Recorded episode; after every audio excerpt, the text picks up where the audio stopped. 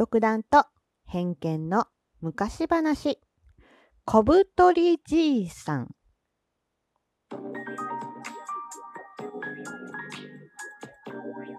どうもひよりです。いかがお過ごしですか？この番組は私ひよりがこれってどうなのって思う日常の些細なことを個人の独断と偏見でゆるくお話しする番組です。はい。では、まずはいただいたお便りを紹介したいと思います。レッスンさんからお便りいただきました。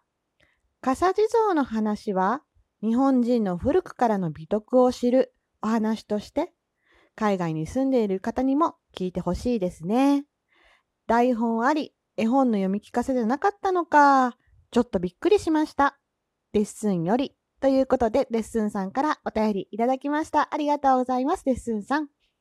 そう、あのー、笠地蔵の話ね、昔からある、本当に日本の美徳？うん。で、スーさんのまさに言う通りだと思います。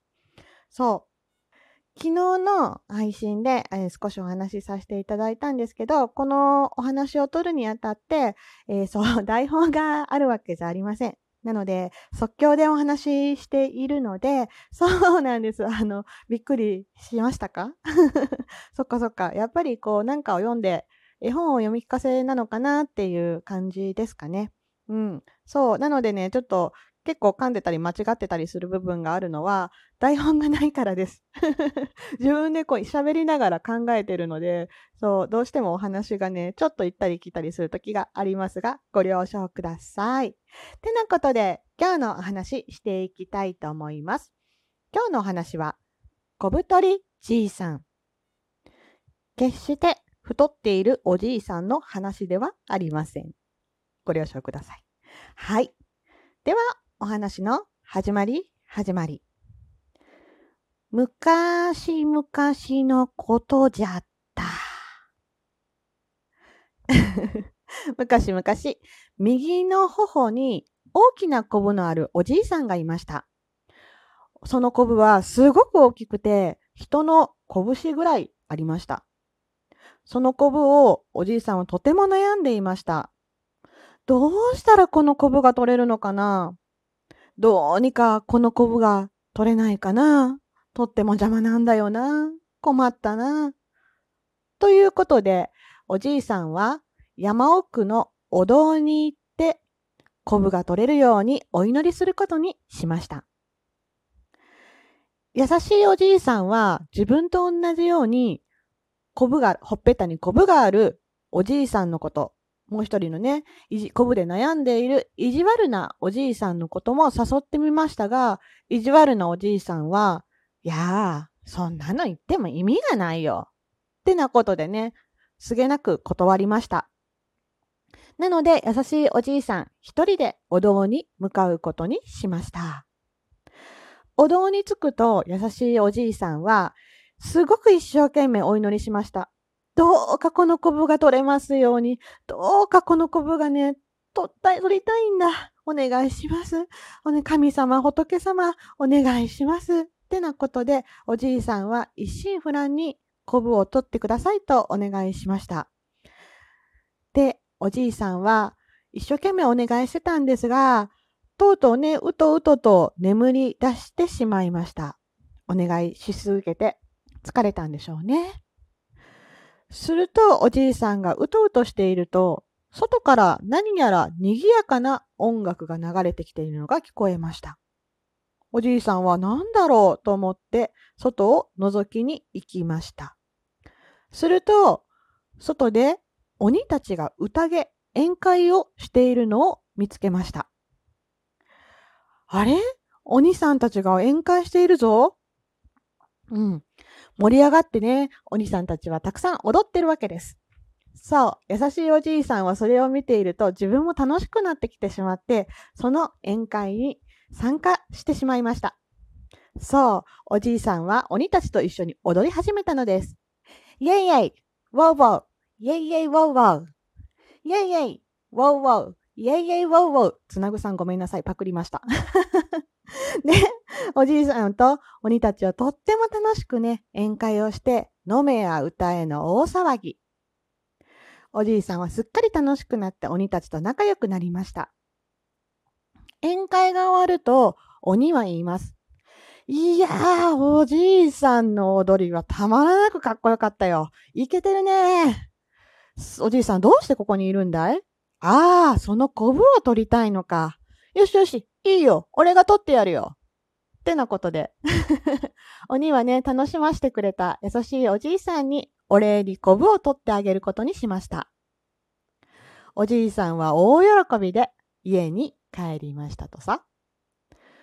そんな優しいおじいさん、意地悪なおじいさんにもそのことを教えてあげました。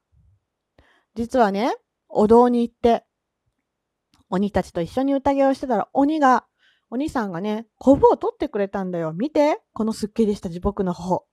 いいだろう？きっと君も行くといいよ。そんな話を聞いた意地悪おじいさんも、そのお堂へ向かいました。しかしね、意地悪おじいさん。うーん、めんどくさいな、お祈りなんて。ってなことで、お祈りもせず、鬼たちを待とうとぐうたらとお昼寝を始めました。そんな時、やっぱり鬼たちの宴の音が聞こえてきます。おじいさんは、えー、戸を開けて鬼たちの宴を眺めました。鬼たちは楽しそうに踊っています。イェイイェイ、ワウワウ、イェイイェイワウワウ。ね。意地悪おじいさん。なんだか踊ってるけど楽しそうじゃないな。うん、ここに参加するのか？嫌だな。と思ってじーっと眺めています。鬼たちも不思議そうな顔をして意地悪おじいさんを見ていました。鬼はこう言いました。おじいさんも踊ってみなよ。なんで眺めてるんだ、そんなとこぼーっとつったって。でも、おじいさんは、うーん、そうだなぁ、と言って踊り始めますが、ああ、あらよ、えっこらさ、おいさ、こーらよ。全く上手な踊りではありません。そして気持ちも乗り気ではないので、なんだかダラダラとしたつまんない踊りになってしまいました。鬼たちはすっかりしらけてしまいました。そんなおじいさんの態度に怒った鬼は、優しいおじいさんのほっぺたから取ったコブを、えいやと意地悪おじいさんのもう片方のほっぺたにくっつけました。意地悪おじいさんは両方の頬に大きなコブがぶら下がっています。なんてこったい、コブが二つになっちまったよ。おじいさんは、意地悪おじいさんはがっかりとしてお家へ帰りました。それ以来、山の奥のお堂に鬼を見かけることはありませんでした。おしまい。はい。というのが、小太りじいさんのお話でした。まあね、あのー、うん、そうだな。なんか人のことを羨んだり、真似をしたりしても、必ずしもいい結果になるとは限らないし、その優しいおじいさん、優しいおじいさんと意地悪なおじいさんっていうね、書き方だったのを見かけたので、まあその通りに話してみたんですけど、まあ意地悪おじいさんというか、ぐうたらおじいさんというか、まあ簡単にね、あの優しいおじいさんは一生懸命踊ったり楽しくね、鬼たちと仲良くなったので、お礼にコブを取ってもらったわけなんですが、まあ、真似をしても同じようにはなかなかいかないですね。うん。これはもう優しいおじいさんの人徳だったのか、お兄さんたちと楽しく過ごしたせいなのか、踊りが上手だったせいなのか、というところはちょっとわかりませんが、というようなお話でした。小太りじいさんってね、あの、本当にふわんとあの話としては知ってるんだけど、なかなかね、こうやって 読み返すとそんなお話だったんだと思って、ちょっと私もへえと思いました。踊りの上手下手だったのか、ノリの良さ悪さだったのか、ちょっとわかりません。えっと、ついつい最近ね、あの、つな、あの、つなぐさんのイエイエイウォーウォーを気に入ってしまったので 使ってしまいました。申し訳ございません。いいですよね、あれね。あの、聞いたことない方は、あの、ぜひ聞いてみてください。はい。ということで、今日は小太りじいさんのお話をしてみました。いかがだったでしょうか？ね。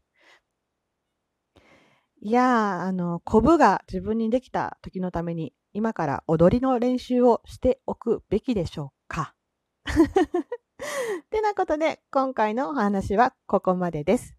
最後まで聞いてくださってありがとうございました。では、また明日の配信でお会いしましょう。ではではでは、また。じゃあね。ひよりでした。